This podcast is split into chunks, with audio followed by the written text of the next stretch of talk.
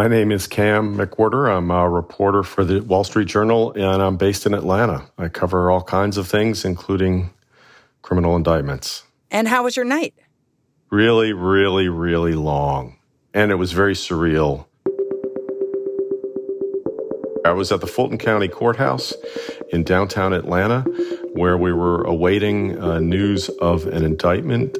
An indictment of Donald Trump, the fourth against the former president. Eventually, by midnight, we all heard and saw the indictments and heard District Attorney Willis discuss the case. A Fulton County grand jury returned a true bill of indictment, charging 19 individuals with violations of Georgia law. The charges? Operating a criminal enterprise that sought to overturn the election results in Georgia. On his Truth Social platform, Trump called the two and a half year investigation a witch hunt. And his attorneys said the indictment was, quote, flawed and unconstitutional. You have a very successful and forceful district attorney, and she is lining up against some of the top criminal defense attorneys in Georgia. And it's going to be a real battle royale. Welcome to The Journal, our show about money, business, and power. I'm Kate Linebaugh. It's Tuesday, August 15th. Coming up on the show, Donald Trump's Georgia indictment and the prosecutor bringing the case.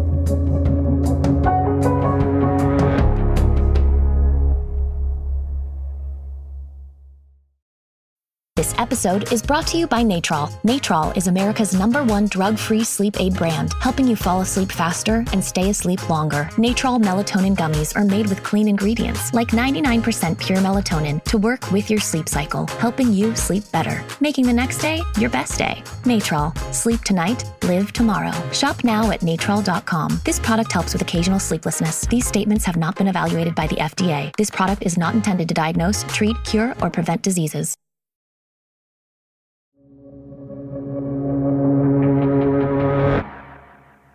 Former President Donald Trump has now been indicted four times. First in New York for an alleged hush money scheme, and then twice at the federal level for his handling of classified documents and for his role in the January 6th Capitol riot. But this fourth case is about what happened in Georgia after the 2020 election. The prosecutor is Fulton County District Attorney Fani Willis.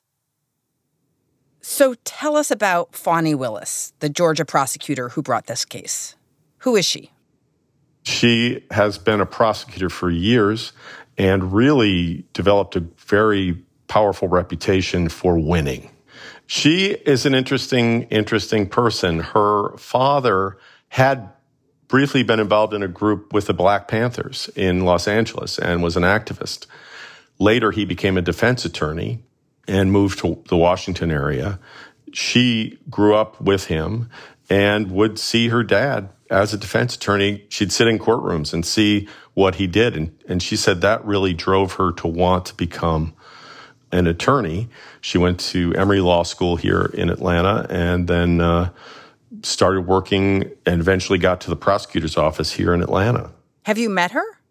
Yes, briefly. And then I've interviewed her uh, over the phone and uh, talked to her.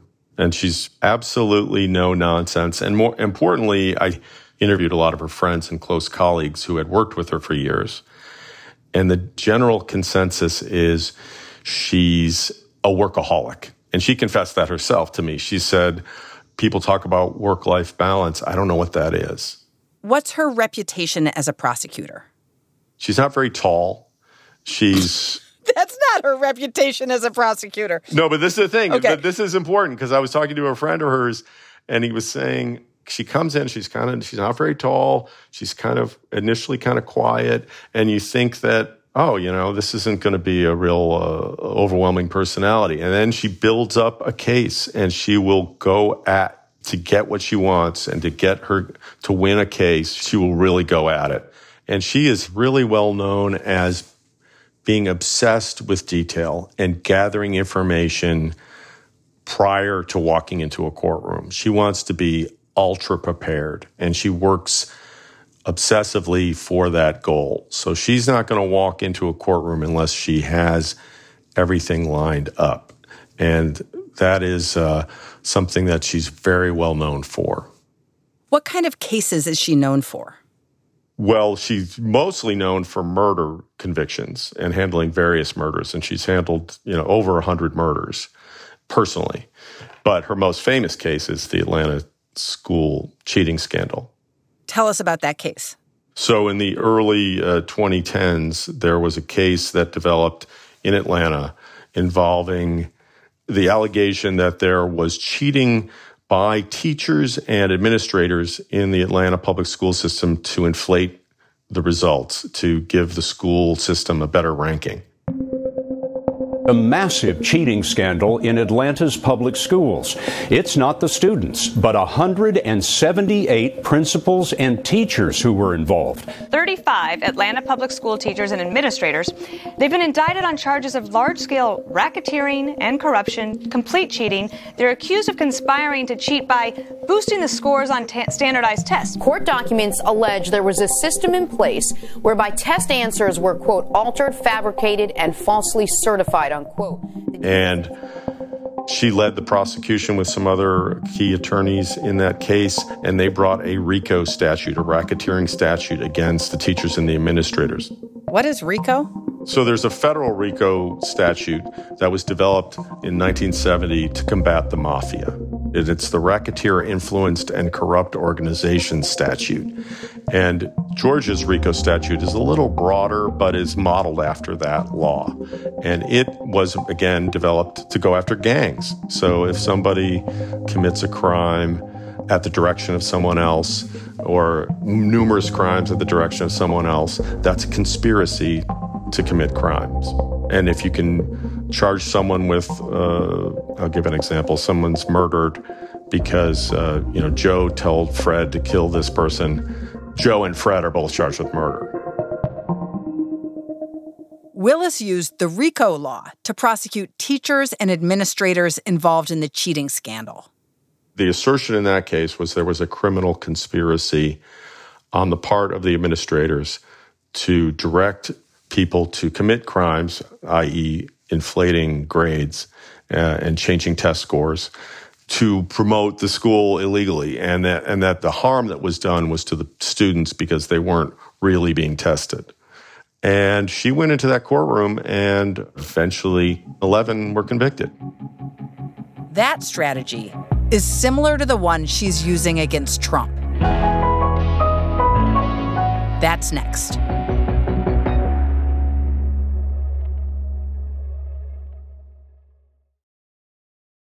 This episode is brought to you by Mercury. There's an art to making the complex feel simple. Everything should be in sync so that even the smallest part serves a bigger purpose. Simplicity can transform your business operations. That's why Mercury powers your financial workflows from the bank account, giving ambitious companies like yours the precision, control, and focus they need to perform at their best. Apply in minutes at Mercury.com. This episode is brought to you by Indeed. We're driven by the search for better, but when it comes to hiring, the best way to search for a candidate isn't to search at all. Don't search, match with Indeed. Use Indeed for scheduling, screening, and messaging so you can connect with candidates faster. Listeners of this show will get a $75 sponsored job credit to get your jobs more visibility at Indeed.com slash journal. Terms and conditions apply.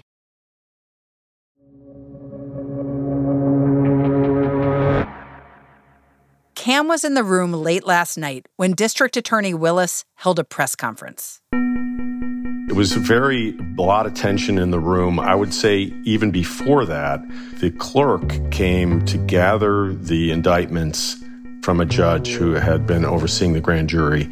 And that judge did not discuss what the indictments were, but you could see that it was a substantial document that the court clerk was holding, and we knew at that point that there was going to be a substantial case presented. And then, shortly after that, a few hours after that, District Attorney Willis came out and presented to the media and the television cameras this sprawling case where 19 people were indicted. The top of that list is former President Donald Trump with numerous felony counts and a wide ranging conspiracy case, a case that she says there was a criminal intent to overturn the 2020 election here in Georgia, which narrowly uh, President Biden won. And how does she say it's a conspiracy? There are allegations that they were all committing criminal acts with the sole goal of overturning an election, uh, which is against the law. So Trump, his legal team is alleged to have been directing people in parts of Georgia to gather voting machine information. There are allegations that Trump was calling investigators and pressuring them to search for votes and find votes.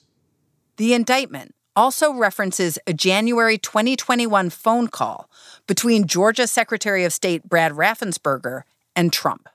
So, look, all I want to do is this. I just want to find uh, 11,780 votes, which is one more than we have, because we won the state and flipping the President Trump is repeatedly asking for Raffensperger to open an investigation to find what he alleges is fraud.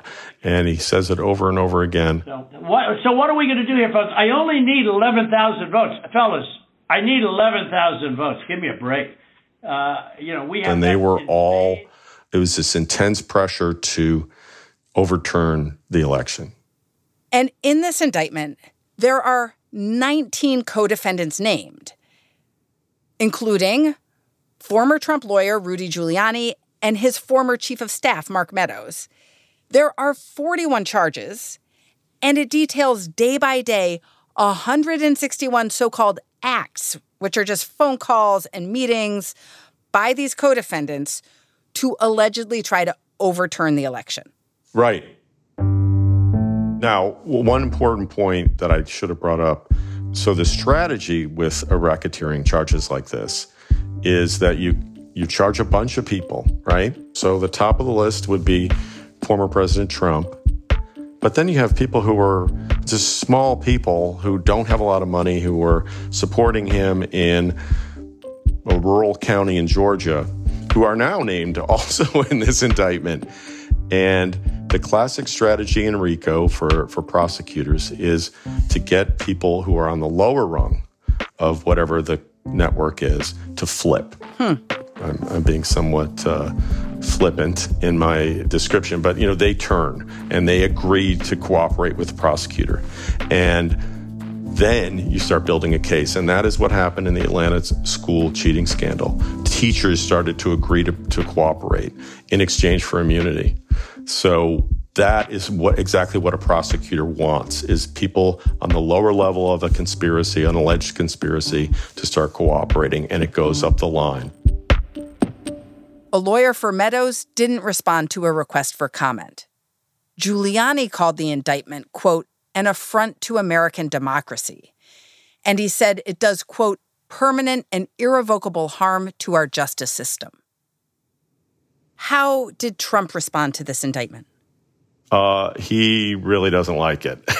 he he's been very uh, vocal on Truth Social, his social media enterprise that he set up, and he is attacking this as a an attempt to undermine his candidacy because he's running for president again, uh, trying to seek the Republican nomination. His attorneys have already, even before the indictments dropped, were uh, taking shots at it and they're going to vigorously, vigorously seek to undermine the case and present it uh, that that certainly that the racketeering is wrong, that charge is wrong, and that President Trump did nothing wrong beyond exercise his First Amendment rights.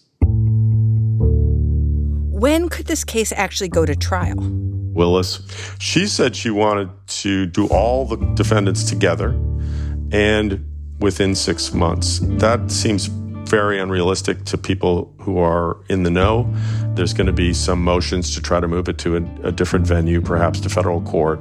So it's going to be a big, sprawling headache. So when is this going to come to trial? Nobody really knows. But it, the indictment has dropped. These are felony charges. So the train has left the station. This is going to happen. Now, what will be interesting to see in, in the coming months is what I mentioned earlier who flips, who's going to flip, and who's going to flip first. What's next for Trump? He's still running for president. And in the midst of all of it, it's going to be this court case, this crazy, sprawling court case.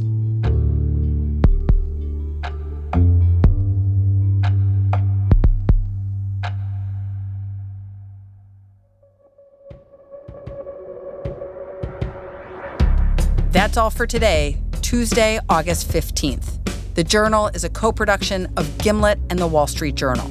Additional reporting in this episode by Sadie Gurman, Aruna Viswanatha, and Yan Wolfe. Thanks for listening. See you tomorrow.